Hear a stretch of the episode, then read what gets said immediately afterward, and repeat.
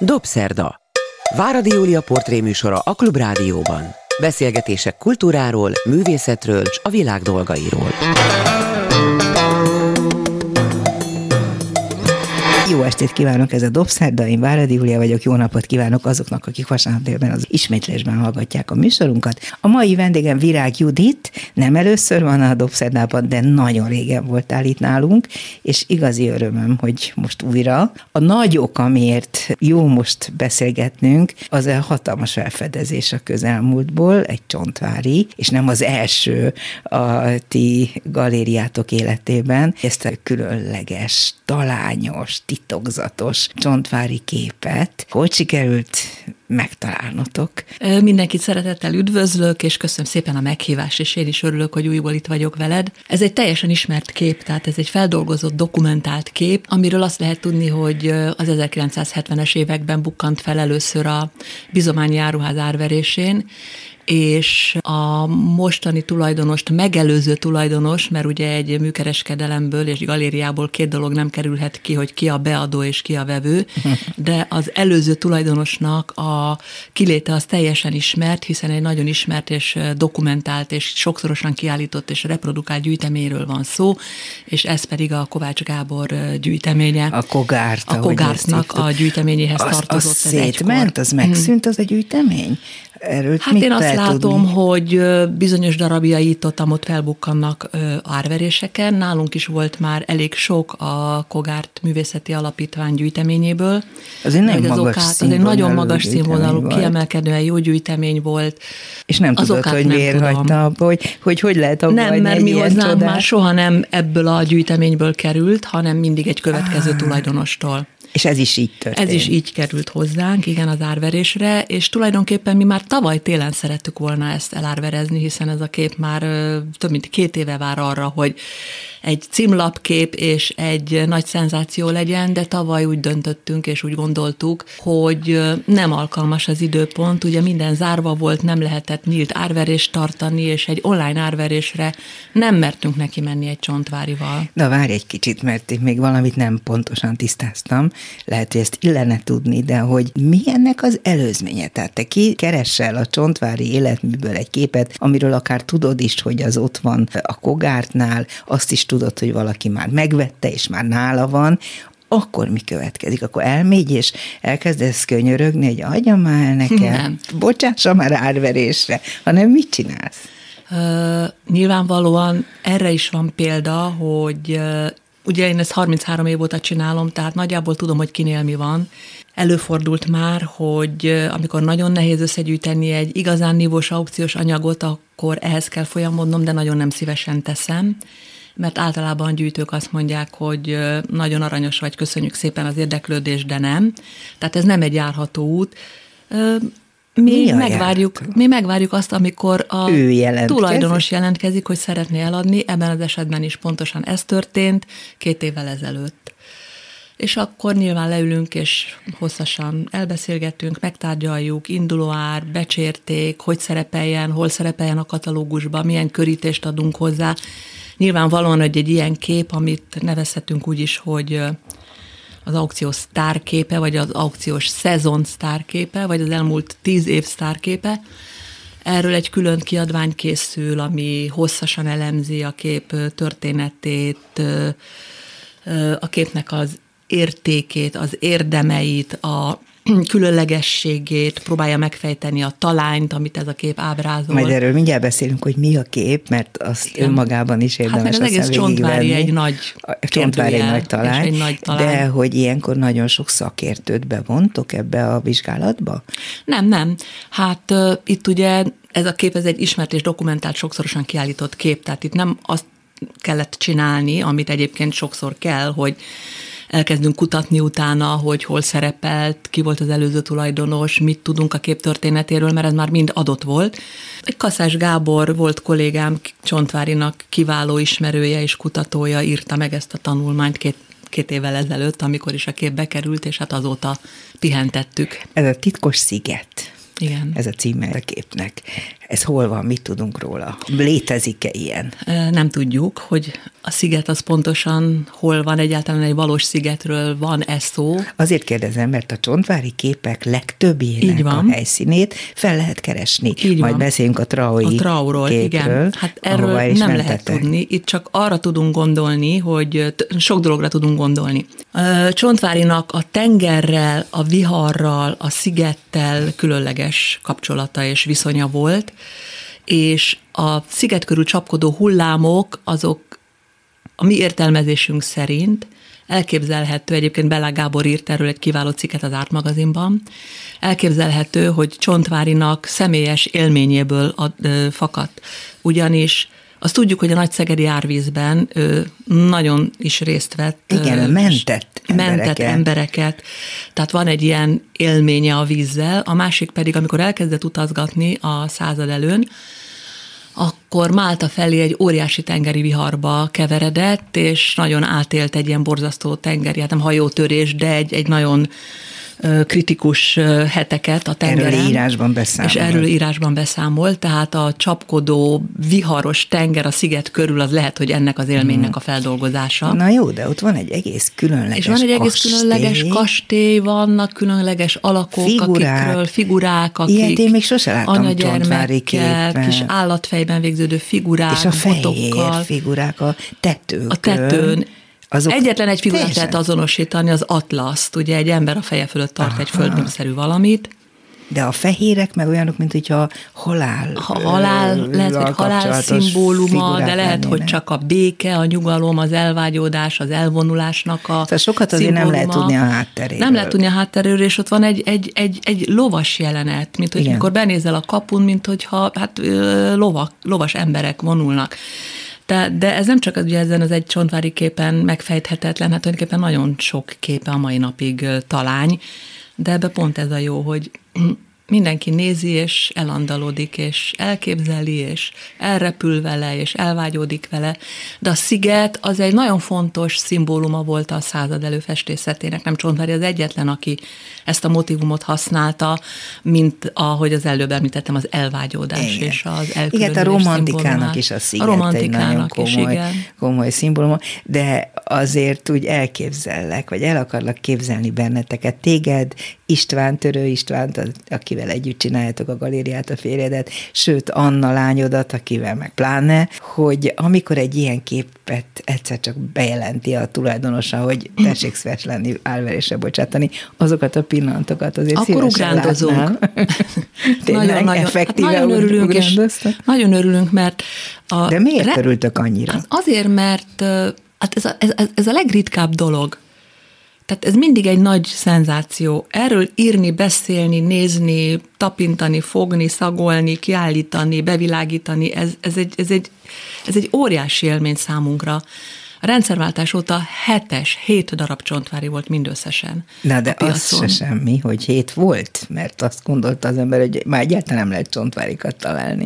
Ö, hát nem nagyon valószínű, hogy új elő fog bukkanni, bár erre is volt példa, mert ugye volt például a Nagyházi Galériában a teniszező társaság, amiről Igen. sokáig azt gondolták, hogy Gulácsy nem, nem. Tehát azért még vannak csodák, de Igen. nyilván egyre Tehát az előző, az a traui látkép. Volt még egy öreg halász is. Egy öreg halász Tehát nálunk már de... a hétből négy darab volt. És, és akkor, hogyha egy pillanatra az általam nem olyan nagyon kedvelt témára, de mégis említendőre az árra, vagy a igen. financiális, vagy, vagy igen, materiális igen, részére gondolunk, akkor az is fantasztikus, hogy ilyen hatalmas értéket képvisel a Csontvári. Mert ugye az az előző csontváritok, az volt talán az eddigi árverésetek legnagyobb Az volt az árverési rekord, igen, kétszáznegyven millió, és ez kétezer-tizenhárom. Na erről egy picit azért beszélj nekem, aki ehhez annyira nem értek, hogy mitől lesz egy kép, vagy mitől lesz egy csontvári kép. A sok közül az az egy. Mitől lesz ennyire értékes? Miért fizetnek érte többet, mint egy másik csontváriért? Ez el lehet Hát korázni. Azt, hogy, hogy egy másik csontváriért mennyit fizetnek, körülbelül ugyanennyit, mert most az elmúlt tizenöt-húsz évet nézzük. Én arra emlékszem, hogy... Az első csontvári árverésen, de most a kilencvenes évek közepéről van szó, az a Blitz galériában kelt el, és úgy, hogy öt millió forint volt a kikiáltási áradat, akkor az egy borzalmas pénz volt. Tehát ez kilencvennégy kilencvenöt lehet. Lám, így mentek föl az árak. Taorminai látkép, vagy nem tudom pontosan a címét, egy kisméretű kép volt, és egy utat ábrázolt. Nem emlékszem pontosan a címére. Ez öt millió forint volt, de hogy akkor is ez egy olyan méretű, egy akkora ár volt, azt kell hozzá tudni, hogy a legdrágább kép két millió forint volt. Tehát akkor is szinte a két és fél szeresért. De tudod a magyarázatot, hogy mi is veri fel az árát. És a következő nagy ár az, az szerintem a Kieselbachnál volt kétezer-hét környékén, vagy öt környékén, amikor is kétszázharminc millió forint volt, és az volt az abszolút árverési rekord, és utána következett ez a kétszáznegyven milliós, de közt azért volt száznyolcvan millió, százhatvan milliós árak is voltak mm. Csontvárinál. Hát azért, mert egy legenda, egy mítosz, egy rendkívül rövid ideig tartó életműről beszélünk, ugye? Hát ő, ő gyakorlatilag huszonhét éves volt, amikor, amikor hát akkor hallotta a hangot, ja, hogy igen. Te leszel a világ hát legnagyobb napútfestője. Persze. negyvenegy éves, mikor igazából elkezd festeni. Aha, akkor már elkezdett. Hát rajzolgatott, rajzolgatott, és akkor elkezdett utazni, München, igen. Párizs, tanult, másolt, felkészült a nagy életre, és negyvenegy éves volt, amikor elkezdett igazán igen. festeni. És ez volt nyolcvannégyben, igen, mert ötvenháromban született, és tizenkilencben meghalt. De nem tizenkilencig festett, hanem gyakorlatilag nyolcvannégytől ezerkilencszáznyolcig, tehát húsz pár év az egész életmű, a pályafutása, mert annyira el volt keseredve ezerkilencszáznyolcas kiállításának a hát bukása, vagy rossz fogadtatása, felhagyott a festészettel. És ugye egy rövid élet, egy rövid élet, intenzív tevékenységének, igen, egy és minden szempontból intenzív tevékenysége, tehát az utazásai, ahogy ő erre felkészült, mm. ahogy ahogy ment a maga által kitűzött úton, hogy megvalósítsa a napút igen. festészetét. Ez egy egészen különleges és, és megható igyekezett elszántság, szenvedély. Mondhatnám azt is, hogy hát igen, megszállottan, amit kitűzött magának, azt mm. megszállottan megpróbálta véghez vinni, ami egyébként minden nagy festőnek a sajátja, tehát egy, egy idea, egy elképzelés. Kicsi az életmű, körülbelül száz darabot ismerünk, nagyon kevésszer kerül aukcióra, tehát ez magyarázza mindezt a különleges, sem magas árat. Az árat kihatározza meg? Hát egy árat, ezt, ezt általában tudnám neked elmondani. Az ár meghatározás az mindig úgy történik, hogy az ember alapul veszi az eddig történteket, tehát viszonyítunk. Megnézzük, hogy hát Csontváry esetében erről ugye nem nagyon lehet beszélni, mert összesen hét darab szerepelt aukción, de hát azért itt is figyelembe kell venni a rekordot, figyelembe kell venni a méretet, figyelembe kell venni a képnek a minőségét, ez egy extra kép. De miért? Csontváry és Csontváry között nagy különbségek? Azért vannak különbségek, hát egy pár évvel ezelőtt volt nálunk az Öreg halász, az csak százhatvan millió, csak százhatvan millió volt. Nem volt ilyen színes, nem volt ilyen látványos, és azért, amikor a különbségéről beszélünk, és a szenvedélyéről beszélünk, azért mindenképpen említsük meg azt, hogy egy olyan korban alkotott, amikor minden-minden megváltozott a fest, európai festészetben. Tehát iszonyatos nagy turbulencia volt. De ő ezt vajon követte? Mennyit akart ő tudni arról, hogy az kortársai szerintem mit csinálnak? Nem nagyon, ő semmiről nem tudott, ezért hanem, és pont ez a csoda benne, hogy ugye ő a régi és az új határán korszakában alkotott, amikor, amikor Európában megszületett a fovizmus, a kubizmus, utána az expresszionizmus. Csontváry erről szerintem ah, nagyon sokat nem tudott, éppen ezért döbbenetes, hogy mindennek fittyet hányva dolgozott, tehát teljesen más térszemlélettel, teljesen más metódussal, hát ezek a fantasztikus színek, ezek, ezek a fovizmust idézik. Igen, ez a ez majdnem a olyan, mint hogyha ő valahonnan egy függöny mögül súgna azoknak, akik akkor éppen újat kezdtek, és lenne valami átszellemült közvetítés, ami, amit megéreztek. Jó, ez egy nagyon gyermeteg álláspont, de, de van benne talán valami. Valami olyan össz ösztönös tehetség és zsenialitás. Igen. Na jó, akkor beszéljünk egy kicsit a többi képről is, mert elképesztő dolgokat láttam én most a, a galériában. Például Schönberger Ármanról beszéljünk egy kicsit, mert azt gondolom, hogy őt nem annyira ismeri a közönség. Én ezt a nevet úgy mondogatom néha olyan társaságban is, ahol azt gondolom, hogy sok művészetet ismerő ember van, és nem olyan nagyon tudják, hogy kiről van szó. Bemutatod őt? Ki volt? Az a kép, ami most nálunk van, az a harmincas éveknek, és talán a a korszaknak, és talán Schönbergernek az egyik csúcsképe, tehát az életmű egyik leg fantasztikusabb darabja. Ő konstruktivista festőművész. Mindenféléket, igen, alapvetően mondjuk azt, hogy konstruktivista, igen. Tehát az, az, a, az a korszaka, amit a legjobban értékelnek, az a huszas évek, a festészete, városképeket, festett alapvetően ö, rakparti, rakodókat, is, figurákat, jeleneteket, nagyon síkra bontva, nagyon absztrahálva, ö, nagyon élénk színekkel, ez a huszas évek. Azt lehet tudni, hogy ő Kassán és Pozsonyban sokszor állított ki, az életműnek egy, főleg ennek a korszaknak jelentős képei ott ragadtak. Ez a kép speciál Pozsonyból került elő, egy pozsonyi gyűjteményből, de ez már a harmincas éveknek az eleje, amikor nagyon plasztikus, nagyon szoborszerű, hát ilyen elefántcsont jellegű testeket látunk a képen, uh-huh. nagyon-nagyon színes darabokból, kockák, gyümölcscsendélettel. Egy különleges darab az életműben. Aztán persze, hát ő is, mint az összes többi festőnk a negyvenes évek után, háború után már nagyon lecsendesedett, és felhagyott ezekkel a... a nem is festett jól? De nagyon lehet ezt mondani? Látképeket, csendéleteket, mm. utcaképeket festett. De ez volt az igazi de, de ez az igazi. De ez nagyon sok festőnk mm. még így van. Hát. Őt mennyire fogadta el a háború utáni korszakban? Mm, nem nagyon tiltakozott és lázongott, úgyhogy belesimult csöndben. Csöndben is volt, és csöndben is festett. És csöndben is festette a szó minden értelmében. Képeit, amelyeknek már persze nem ugyanez. És akkor itt a Rippl-Rónai, akiről mostanában még több szó esik, mint szokott, mert hogy kiállítást is lehet látni Rippl-Rónai képeit. Ebből. Ez a kép, ez hogy került elő? Mert mintha Anna lányod azt mondta volna, hogy ennek nagyon különleges sorsa volt. Ez egy ö, angliai magángyűjteményben volt nagyon sokáig. Tudtatok róla? Nem, nem, nem, nem, nem. Hát ezek általában úgy szoktak lenni, hogy felkeresnek minket. És de ezt egyrészt ugye nagyon megkerestek meg? minket e-mailen keresztül a galériában, aha. és elküldték a kép fotóját, és hát nagyon nagy örömünkre szolgált a látvány, és azonnal elkezdtünk levelezni, és kiderült, hogy ez egy olyan diplomatáé volt, aki a hetvenes években Magyarországon külszolgálatot teljesített, tehát innen van a magyar képek iránti érdeklődése, tehát de magát angol, a képet, angol, angol, angol diplomata, igen, mm-hmm. igen, igen. De magát a képet a kilencvenes években vette Londonban a Sotheby's-nél. De nyilván azért, mert Magyarország neki sokat jelentett, és a magyar festészet. És... hát ez azért különösen kedves, mert én most különösen elég sokat foglalkozom Rippl-Rónaival már egy ideje, hogy miért, mert nagyon érdekel, és egy hallatlanul intuitív, és hát azon túl, hogy zseniális, nagyszerű festő, intuitívnek tartom, és nagyon önjárónak, nagyon önállónak, nagyon egyedinek, miközben abszolút világszínvonalat produkált minden korszakában. És azt is meg fogod tudni fejteni, hogy miért nem lett világhírű?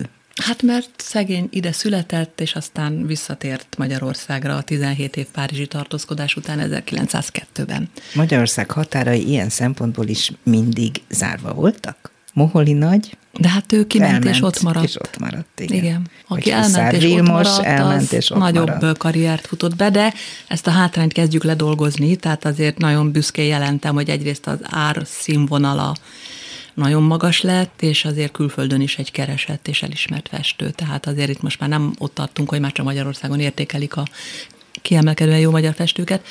Szóval ez a kép azért nagyon kedves nekem, mert az tényleg nagyon ritka, hogy mindent lehet tudni egy képről. Tehát azt is lehet tudni, hogy azt, hogy kitábrázol, azt ugye gyakran tudjuk.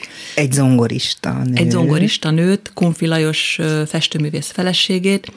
Tudjuk, hogy pontosan mikor készült, és a helyszínt is pontosan be tudjuk határolni. A helyszínt azért tudjuk pontosan behatárolni, amely egyébként a Somogy-túri Kunffy kastélynak a kertje, ami, mert, ma, is ami ma is meglátogatható, igen. igen. Tehát talán pont ezt a részét is lehet látni, csak már a fák megnőttek. Ez a, ez a kert a kastély előtti, hát nem a terasz, de egy kicsit odébb a kertrészletet ábrázolja, mert Rippl-Rónai több képet festett a Somogy-túri kastélyról, a kertjéről, és ez az ülő kerti szék, ez a, az meg a, tehát két szék van a képen, mind a kettő felismerhető egyéb Rippl-Rónai képeken is.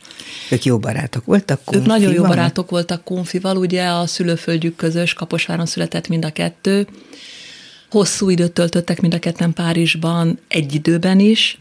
Nyaranta rendszeresen hazalátogattak ki Kaposvárra, ki Somogy-túra, de Rippl-Rónai jó barátságban volt Kunffyval, ezért gyakran ta, ment a somogy-túri kastélyba, vendégségbe. És szerethette a feleségét, mert nagyon kedvesen ábrázolja. Hát gyönyörű volt a nő, tehát ez látszik a fotókon is, meg egyébként a képen is látszik, igazi elegáns úriasszony. A mozdulat is fantasztikus. Hát tényleg. Egy társaság középpontja, nagyasszony volt, aki kedvenc múzsája volt Rippl-Rónainak ebben az időszakban. Egyébként ő egymásról is több bar- barátság. Hát ezt nem lehet tudni. De erről nincsenek de, de hát egymásról több barátságképet is festettek, tehát egymás családját festették, Rippl-Rónai Kunffinéval a ül a Kunffy kertben, Kunffy festi, Rippl megfesti, ahogy Kunffy fest, portrékat festettek egymásról, sőt, nagyon érdekes és, és kedves dokumentuma ennek a barátságnak és együttfestésnek, hogy Kunffinak a két éves kisfiát, Kunffy Zoltánt, mind a ketten megfestették ugyanakkor, ugyanabban a pozícióban, ugyanúgy ül a kis Kunffy gyerek almával a kezében, és hát ugye azért lehet látni a két festőnek a minőségbeli különbség. Hát igen, de Kunffy is nagyon-nagyon jó festő volt, csak nem volt benne ez a mindig megújítani akarás, mm. mindig megújulni vágyás, kutatás, annyira jól látni rajtad ezt a lelkesedést. Virág Judittal beszélgetek egyébként, a Virág Judit Galéria létrehozójával, tulajdonosával, művészettörténésszel, muzeológussal, és jelenleg ezek szerint Rippl-Rónai kutatóval, mert azt mondod, hogy ezzel foglalkozom. Ez most, most a ezzel most hosszasan foglalkozom, igen, és még fogok. És még fogsz is. Beszélhetnénk szinte mindenképről, ami nálad felbukkan. Lehet-e azt valami módon definiálni, hogy azon kívül, azt mondani, hogy minőség nyilván, de hogy milyen kritériumok szerint kerülhet be hozzád bármi? Vagy mi az, amit kizársz, amire azt mondod, át ez nekem nem kell, pedig neve van a festőnek. Egy pillanatra visszatérhetünk a képre? A hogy az ördögben? Persze. Mert ugye elmondtam, hogy mindent tudunk róla, de azt nem mondtam el, hogy miért tudjuk, hogy ezerkilencszázkilenc. Ja, igen, azt nem kérdeztem ez, még meg.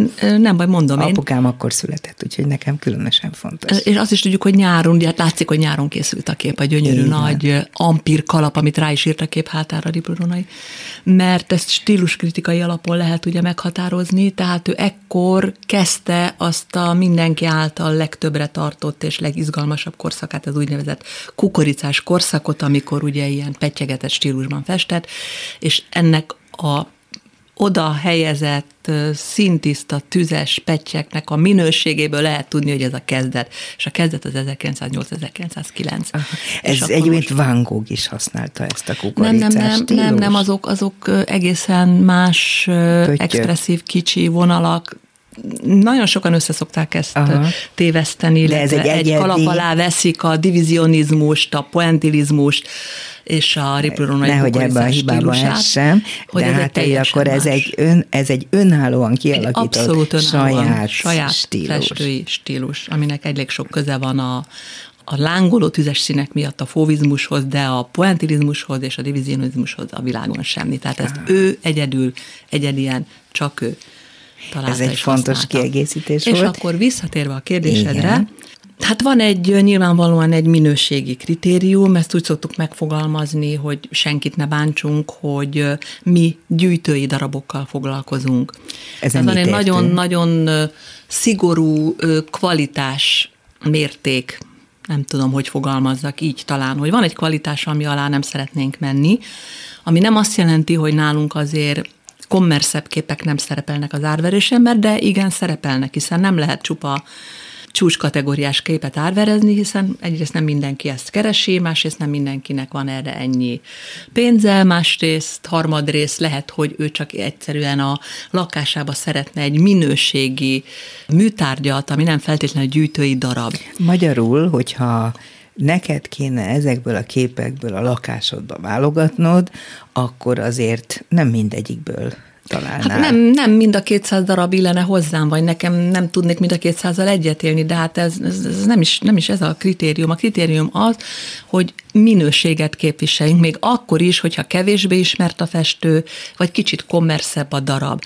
Mert uh, nyilván van nálunk Berkes Antal festmény is, de abból is igyekszünk. Berkes Antalról mit kell tudni? A Berkes Antal az egy, az a század elő, húszas, harmincas évek divatos, divatos népszerű volt. Városkép festője volt, akinek egyébként vannak kiemelkedően jó munkái, tehát én emlékszem olyan kétméteres Berkes Antal képre, ahol ö, hatalmas, gyönyörűen felöltözött nők sétáltak az Andrássy úton, és konflisok mentek mellettük, és tényleg olyan látványos volt, és mesterségbeli tudásról tett tanúbizonyságot a kép. És a szakmányban festett. És aztán sokat. nagyon sokat festett, tehát Berkes is van nálunk, mert egy nagyon látványos, nagyon nagy festészeti tudással rendelkező ember volt, csak éppen ez nagyon sok gondolatot nem tett mögé. A ponyva és hát olyasminek mondanám, igen. Szép próza, mondjuk? Hát talán igen. De ponyvát is szeretnek az emberek olvasni, úgyhogy ezért nem kell őket abszolút lenézni nem, senkit. Abszolút nem, de igyekszünk ezekből is a, a jobbat, a jobban kidolgozottabbat, a jobban megfestettet aukcióba tenni. Ki dönti el nálatok? A hármótok közül, azt hiszem, hogy azért három ember az, aki, aki múlik, hogy mi kerül igen. be. Virág Judit, Törő István és, és Kellen Anna. Igen. Hogy döntitek el? Van-e veszekedés, vagy vita? Hát azért vagy... van, hogy vitázunk, hogy ezt nem kellett volna fölvenni. De uh, egymás, nélkül, föl... egymás nélkül is ja, persze, persze, persze, persze, persze. Tehát a döntés megszületik úgy is, hogy nem hárman mondjátok. Megszületik úgy is, hogy persze, hát nem ülünk le minden képet megkonzultálni, és egyébként van még valaki, aki nálunk ebben dönthet, és az a művészeti igazgatónk, Bársony Balázs, ő is egy művészettörténész. Tehát mi négyen vehetünk fel képet, és hát nyilván időnként szemrehányunk egymásnak, hogy ezt minek vetted föl, vagy azt minek vetted, vagy miért ennyiért, vagy miért annyiért. És akkor utólag meg belátjátok, hogy igaza hát utólag van? Belátjuk, hogyha baj van, és hogy tényleg ezt nem kellett volna, mert nem vették meg, vagy nem annyiért, vagy nem ennyiért kellett volna indítani, de hát ez de fordítva is igaz, hogy valamit föl és kiderül, hogy sokkal többet és igen, kaptok igen, érte. Hát, ajaj, hát de ez az elsődleges szempont, az hogy elsődleges mennyire lehet minő... továbbadni? Nem, nem, nem. Az elsődleges szempont a minőség. Hát találsz nálunk nyolcvanezer forintért induló kiemelkedően jó grafikát is, tehát nem a, mindenkire kell gondolni, nem minden gyűjtő teheti meg, hogy a legdrágábbat vegye meg, és uh-huh. fantasztikus grafikai gyűjtemények vannak, amelyeknek szerintem az a, a pénzbeli értéke nyilván sokkal kisebb, mint egy klasszikus nagy, a legnagyobb neveket, legdrágább képeket felsorolkoztató gyűjtemény, de attól még, mint gyűjtemény, az egy óriási tett, egy nagyon nagy teljesítmény, és egy nagyon nagy minőség. Tehát nem a pénz szabja meg, hogy egy gyűjtemény jó, hmm. vagy nem jó. Szabad nem egy azért... nagyon intim kérdést föltenem neked? Nálad otthon a falon. Ezt miklóknak? Tudom, hogy szeretitek fölteni, de ezt nem szoktad megmondani, mert ez tilos? Nem tilos. Nem muszáj, ha ne, úgy érzed, hogy ez intim dolog. Nyilván ez óhatatlan, hogy az embernek legyenek képei otthon, ha nem. Szakmában dolgozik, és nyilván van is, de mi nem inkább azért, hogy mi a kedvenc nem, képed, akkor mondjuk azt kérdezném. Hogy mi nekem hogy a kedvenc képem? Te mit szeretsz a legjobban, igen. Hát az a baj, hogy én nem fogok tudni neked erre se egyet, se tizet, se húszat mondani, mert rengeteg, de hogy ki a kedvenc festőm, aztra inkább tudok mondani. Van egy könyvetek, azt hiszem Istvánnal együtt írtátok, hogy száz huszonegy vagy száz huszonkettő hát igen, az a igen. legjobb magyar számunkra legszebb magyar, ami már biztos, hogy meghaladott, hogyha most kéne összerakni. Mm. Jó, most mondj egyet-kettőt legalább. Kedvenc képet? Kedvenc festőt. Ja, festőt, azt tudok mondani, azt, azt abszolút tudok mondani, és hármat fogok mondani. Lé. Mednyánszky, uh-huh. gyakorlatilag mindig mindenek felett, Vasari, uh-huh. és most úgy érzem, hogy a Rippl-Rónai pont. A harmadik az változik. Mednyánszky miért áll első helyen? Mert a Mednyánszky az megint egy világklasszis. Egy, egy egészen elképesztő. De téged személy szerint mi az, ami ebben a, engem mindig ebben nagyon, a gondolkodásmódban igen, vonz, vagy mitől vagy engem mindig, na, nekem mindig nagyon fontos a, nem csak az, amit látunk, hanem persze az a, az a legelső, hogy milyen, a, milyen, milyen az életmű, és milyenek azok a képek, amik, amik, amik megszületnek, de nagyon-nagyon fontos nekem maga a festőnek a személyisége, az értékrendje, az eszmeisége, amit képvisel, ahogy létezett az ő világában és környezetében, tehát nagyon fontosak a, a személyes tulajdonságok, nagyon fontos az, hogy mindig progresszív legyen, mindig modern legyen, mindig előre mutasson, újat akarjon, kísérletezzen, és ez mind a háromról elmondható. A Mednyánszky meg egy nagyon különleges személyiség volt, tehát az ő életútja és, és cselekedetei és létezése az számomra különlegesen kedves. És, egy és ha van egy ilyen kiemelt festő, vagy kettő, vagy három, akkor azok közül, a képek közül, amelyeket ő alkotott, van olyan, amire viszont azt mondta, hogy hát az, az nem olyan jól sikerült. Persze, hát mindenkinek vannak kevésbé jól sikerült képeit. Olyan nincs, hogy egy festőnek minden képe jó. Persze vannak kezdeményezések, vannak átfestések, vannak gyengébb darabok, összecsapott darabok, kedvetlenül megfestett darabok. Hát ez, ez nem volna semmit az egész életműnek az értékéből. Úgyhogy igen, szóval talán ezt, ezt a három. három. Ezt a hármat mondanám jelen. Néhány év óta nagyon a szíveden viseled, és nagyon sokat teszel azért, hogy a magyar kortárs művészet is bekerüljön úgy rendesen abba a vérkeringésbe, amit te elindítottál a galériáddal annak idején a huszadik század nagy magyarjai számára, vagy az ő beemelésükkel. A kortárs képzőművészet tel való viszonyodról szeretnék egy picit hallani. Sokkal nehezebb a helyzet, azt gondolom, kiválasztani azt, ami a mai elvárásoknak minden szempontból megfelel, tudni, hogy milyen irányokat érdemes erősíteni vagy támogatni, és mi az, ami esetleg nem olyan fontos. Ezzel hogyan kezdtél el foglalkozni? Mit kellett ehhez megtanulnod? Úgy érzem, hogy itt most sokkal többet látsz ebbe bele, mint amennyi benne van, és sokkal... Nagyobbra értékelem a nagyobbra tevékenységet? a tevékenységet, mint amilyen valójában, mert egyrészt a kortársal való foglalkozás mi ugyan a kétezer-nyolcas válság előtt már elkezdtük, de aztán abba hagytuk, és az, hogy újból nekiveselkedtünk, ez ráadásul nem is az én érdemem, hanem az István érdeme. És ebben egyszerűen az játszott nagyon nagy szerepet, és azért itt most tényleg az fog következni, hogy ez egy kereskedelmi galéria, hogy nagyon változik a gyűjtői attitűd, nagyon változik az, hogy mit keresnek az új gyűjtők, akik fiatalabbak, és nem tudja elképzelni az otthonát mondjuk egy Broczki Sándor tájképpel, vagy egy romantikus Markó képpel. Nincsenek is mondjuk abban az anyagi helyzetben még talán, hogy mondjuk egy csúcs minőségű Ciffer Sándor, Cóbel Bélát valamit vegyenek, tehát megjelent egy nagyon-nagyon határozott és erős gyűjtői és vásárlói réteg a piacon, akik viszont a kortárs felé mozdultak el. Ezek tehát tényleg korosztályilag is meghatározóan fiatalok? Absz- abszolút meghatároz, igen, meghatározhatóak és fiatalok, tehát itt a harminc-negyvenes generációról van szó, akik most érkeztek el oda, hogy tehetik, hogy képeket vásároljanak. Tehát mi itt tulajdonképpen egy igényt kezdtünk el kiszolgálni, és jöttünk rá arra, hogy ebben egyrészt milyen óriási potenciál van, másrészt rájöttünk arra, hogy mi milyen keveset tudunk erről, és akkor, akkor elkezdtük ezt pár évvel ezelőtt nagyon erősen tanulni, tanulmányozni. Ugyanazt az utat végigjártam, amit annak idején, hogy a monográfiákat, az összefoglaló műveket elkezdtem Te olvasni. Akkor még se kérdeztem tanulni. Olyan nagy önhülyeséget, akkor nem, tényleg nem. kellett tanulnod hozzá. Renget, renget, nem, hogy kell... Ez egy, ez egy más világ, ez egy más szakma, tehát mi nem, én nem úgy kezdtem ebbe bele, hogy erről mindent tudunk, semmit nem tudtunk, de nagyon sokat tanultunk. Így, így kezdődött, de, de te azt is feltételezed, hogy mi a mostani fiatal kortárs művészeketnek adunk lehetőséget, és azért ez nem így van, nem. Tehát mi egyrészt a, a, nagy generáció. a nagy generáció, és ami a nagyon fontos, hogy mi a másodlagos piacról dolgozunk itt is.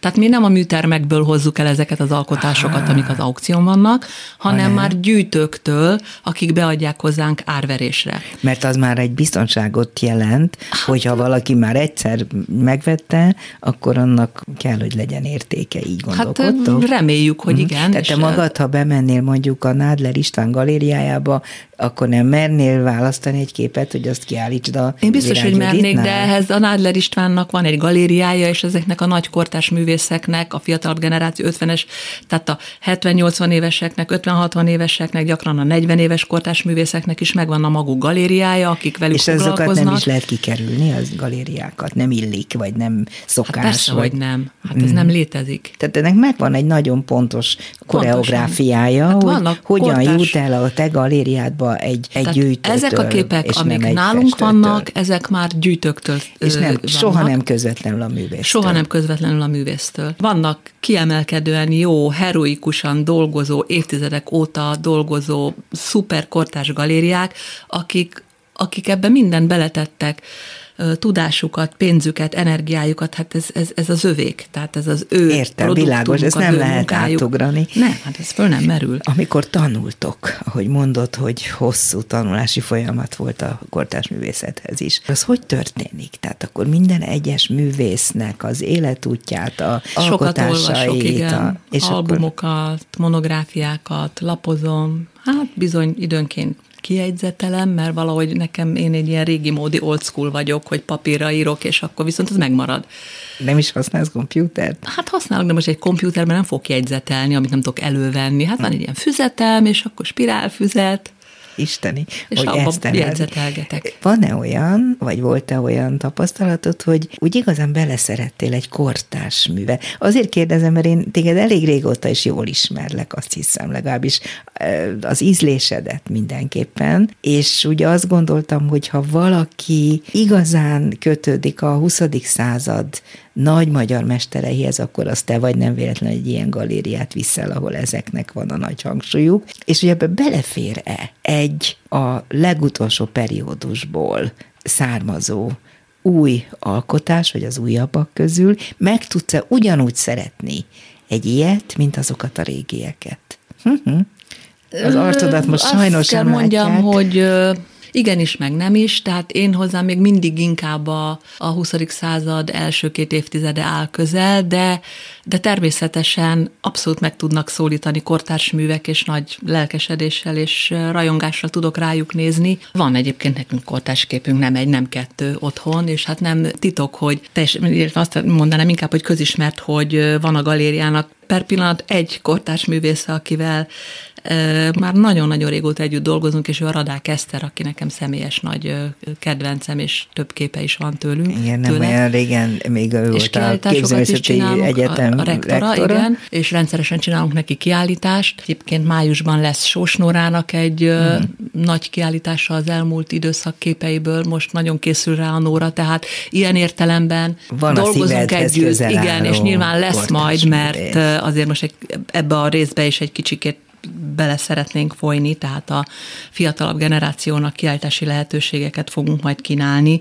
mert ugye megnövekedett a galéria, ez igen, ez azt olvastam, tény, hogy most a Covid alatt megnöveltétek a méreteket. négyszáz négyzetméterünk van, amit ki kell tölteni kiállításokkal, és kortárs kiállításokkal fogunk majdan kitölteni, és ennek az első résztvevője a Sós Nóra lesz. Na hát ez egy nagyon jó hír, és picit most visszamennék még a te történetedben. Igaz, hogy annak idején beszéltünk mi róla, hogy te honnan keveredtél a művészet közelébe, és hogy hogy is volt ez, és mit tanultál meg, de szerintem érdemes ezt most újra visszakeresni, mert mindenkit izgat, hogy, hogy miből lesz egy Virág Judit, miből lesz a Cserebogár, hogy, hogy ez annak idején hogy kezdődött? Volt-e nálatok otthon nagyon sok olyan inspiráció, amiből a képek, az ábrázolás iránt kezdtél érezni Persze. nagy vonzalmat. Tele Persze. volt a lakásotok? Képzőművészettel? Egyébként igen. Édesanyád Varsavera, azt tudom. Igen, hát a, a, a nagymamám, az egy nagyon tehetős értelmiségi családból származott, úgyhogy voltak képek otthon a falon. Nem sok, mert hát ugye történelem, háború, élet viharai nem sokat elvittek a családból át. Sokakat, vagy eltűntek, vagy ez? Igen. Tehát igen. A holokauszt meg... Azért annyira nem, de tehát nyilvánvaló, hogy volt otthon mit olvasni, mit nézni, miről beszélni, és ez nagyon fontos része volt a, az életünknek mindig a kultúra és a múzeumba járás és a, az albumok lapozgatása. Szóval persze.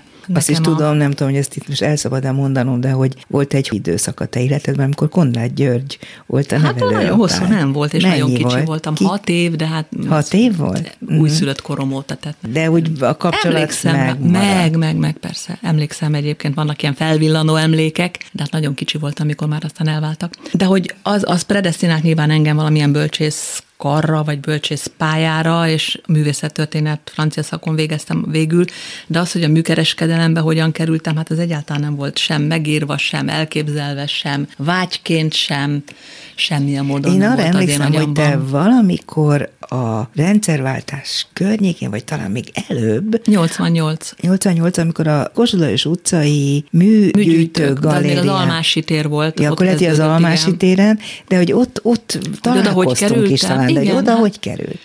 Teljes véletlen. Abszolút be- becsűs voltál? Hát vagy? Ott igen, igen, műtárgy becsűs, ami hát egy hát azért azt vicc. Nagyon meg kell tanulni, ez, ahhoz nem hát elég elvégezni a részletörténet. Hát semmire nem volt jó az a diploma. Hát az én azt, és nem, akkor elmentél nem, becsűs tanfolyamra? Nem, nem, nem, hát a gyakorlatban szépen megtanultam. Na azt hogy lehetett? Teljes, teljes véletlen, hogy oda kerültem, csak hallottam, hogy emlékszem, hogy a legkisebbik lányommal sétálgattam a Városligetben egy művészettörténész lánnyal, Rapai Zsuzsával egyébként, és ő mondta, hogy keresnek egy művészettörténészt a Műgyűjtő Galériába, és akkor jelentkeztem, mert szóval azért azt én éreztem, hogy a múzeumból el kell menni, mert ott nem nagy jövő vár rám. És akkor fejest ugrottam. De fejest ugrottál a miben?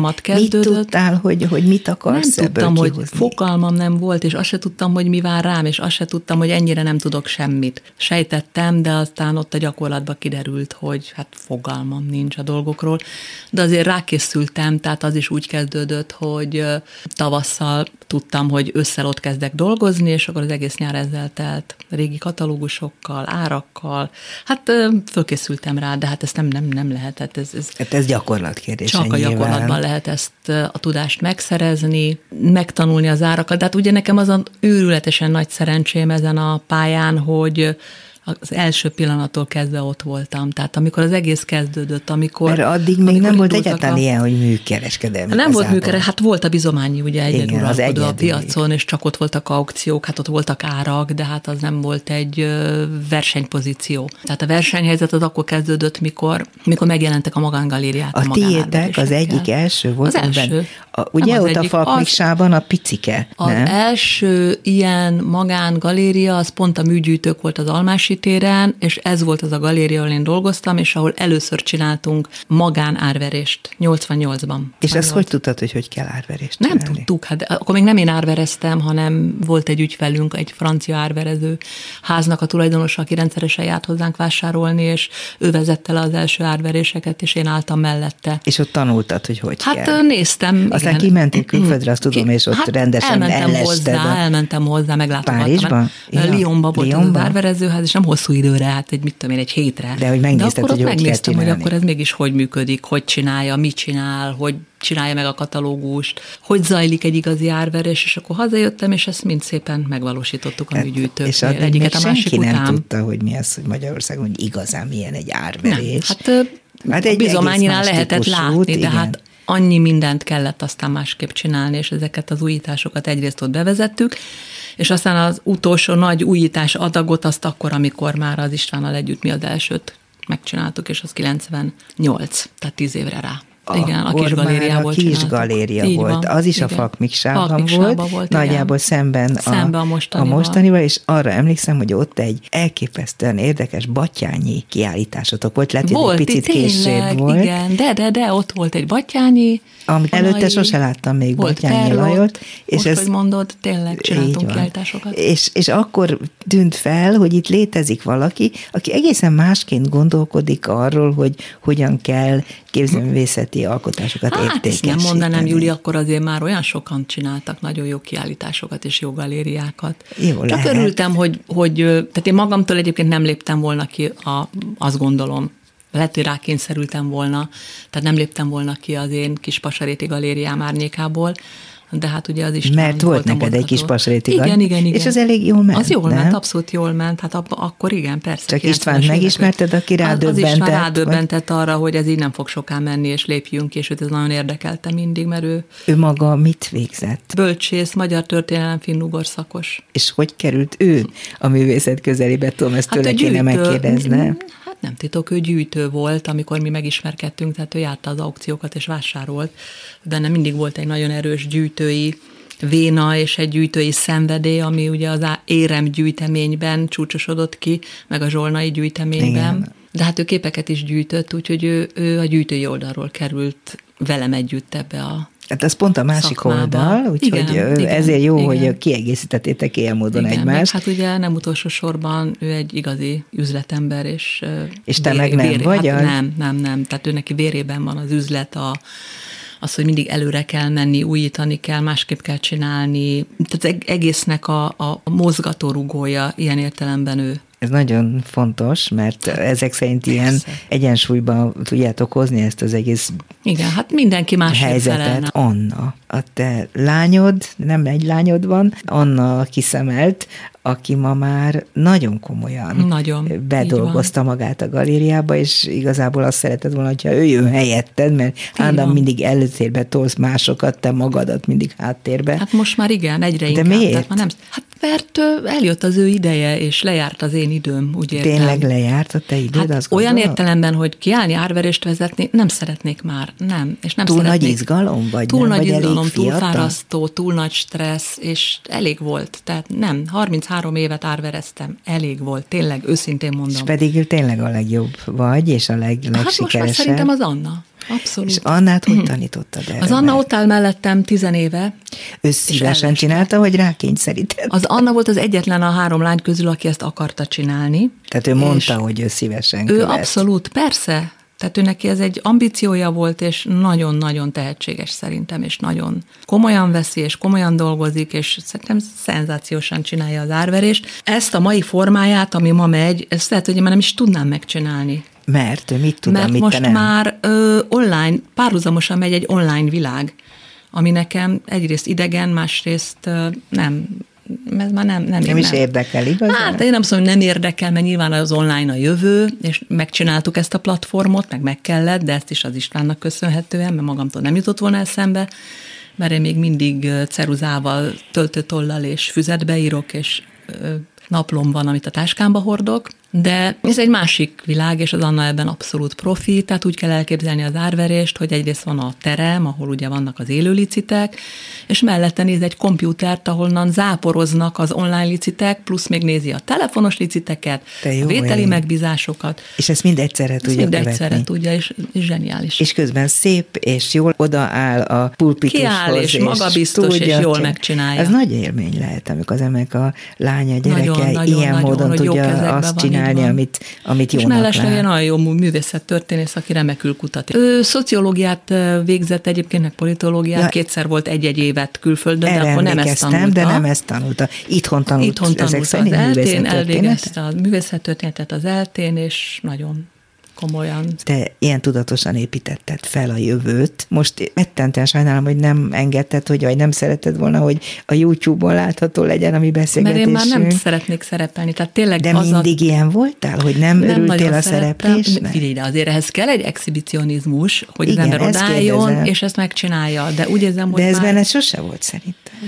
De, de hogy nem, hát kellett, hogy legyen, mert különben nem tudtam volna jól árverezni, hát azért ott, ott, ott szerepelni kell. Tehát ott, hát tudom, az ember egy szakmai, á, igen, tehát ott kézben kell tartani egy termet, a figyelmet, nem szabad hagyni, hogy lankadjon, helyzet van, meg kell oldani. De nem élvezted, hogy téged megismernek az utcán? Na, azt hogy... nem, az soha, az, hát az, az borzasztóan. Nem. Az exhibicionista az olyan, aki nem, azt szeretné, hogy mindenki nem. tudjon Jaj, róla, ismerje, nem. örüljön, ha nem, látja. Kifejezetten nekem ez nagyon terhes, mindig is terhes. És egyébként az Anna is ilyen nőse szereti ezt a részét, de hát ez ezzel együtt jár, úgyhogy ezt el kell neki is viselni, viszont én már megengedhetem magamnak azt, hogy ne én legyek a galéria arca, hanem az Anna, és ezért inkább háttérben vagyok, és hát háttérben persze abszolút egy ilyen supervisor szerepem van, tehát mindenben részt veszek, minden folyamatban, de már nem járok be minden nap. És ez is könnyít a dolgodon, mert ez vannak könnyít. unokáid, és van más Persze, dolgod is. unoka, és így van. A másik két lányodnak nincsen köze a szakmádhoz? Nem, nem, nem.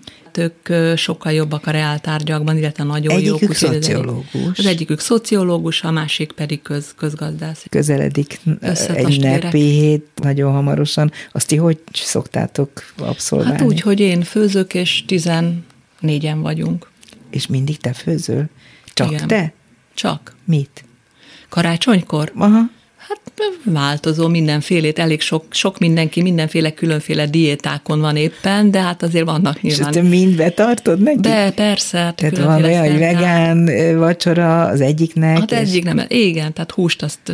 ez nem eszik, az nem eszik, ez baromfit nem eszik, hát az, az sertés nem eszik, mondjuk azt elég kevesen, de tehát az biztos, hogy mindig szokott lenni libamáj karácsonykor, mindig szokott lenni kacsa, különféle köretekkel, káposztákkal, szóval azért finomságok vannak. Zabályone. Zabályone? Azt, azt, fú, azt nagyon szeretjük. Az mi?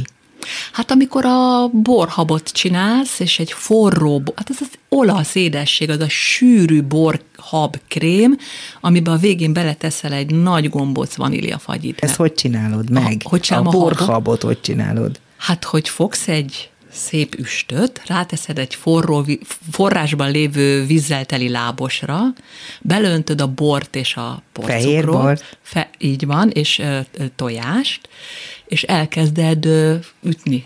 Verni a habverővel. Verni a habot, igen. Á, és akkor lesz egy sűrű krém. Most a tojásban nem vagyok biztos, hogy ezt a végén szoktam belekeverni, hiszen biztos, mert ha közben, akkor az összerántaná. Igen, nem. Amikor tehát bor kell és cukor. Lapról? De kell, kell bele tojás, de kell bele tojás. No, tojás sárgája, de aha. Kell bele, csak sárgája, így van, és akkor azzal csinálsz egy ilyen, persze, hogy kell, de hülye vagyok, és azzal addig vered habverővel, amíg egy ilyen krémes, sűrű, isteni borhab, fehér édesborból kell, és a végén egy nagy arag vaníliafagyi, hát mámorító. Tehát ez a karácsonyi édesség. Igen. Virág Juditnak nagyon-nagyon szépen köszönöm, hogy köszönöm bejött hozzám a, a stúdióba. Nagyon sajnálom, hogy nem látnak a Jaj, de jó, hogy nem videón. Látnak, és nagyon kellemes ünnepeket mindenkinek. Neked is. A mai műsorban Lantos Dániel, Rózsa Egyi Gábor és Csorba László segített műsorunkat megnézhetik a honlapunkon, és meghallgathatják nagyon sok platformon, ahol csak tudják, Klubrádiót hallgassák. Az ismétlés, ahogy szokott, vasárnap délben lesz hallható, de hát addig is bármikor az interneten megtalálható a Dobszerda. Köszönöm szépen a figyelmüket. A szerkesztő műsorvezető Váradi Júlia volt. Viszont hallásra. Dobszerda. A világ dolgairól beszélgetett vendégével Váradi Júlia.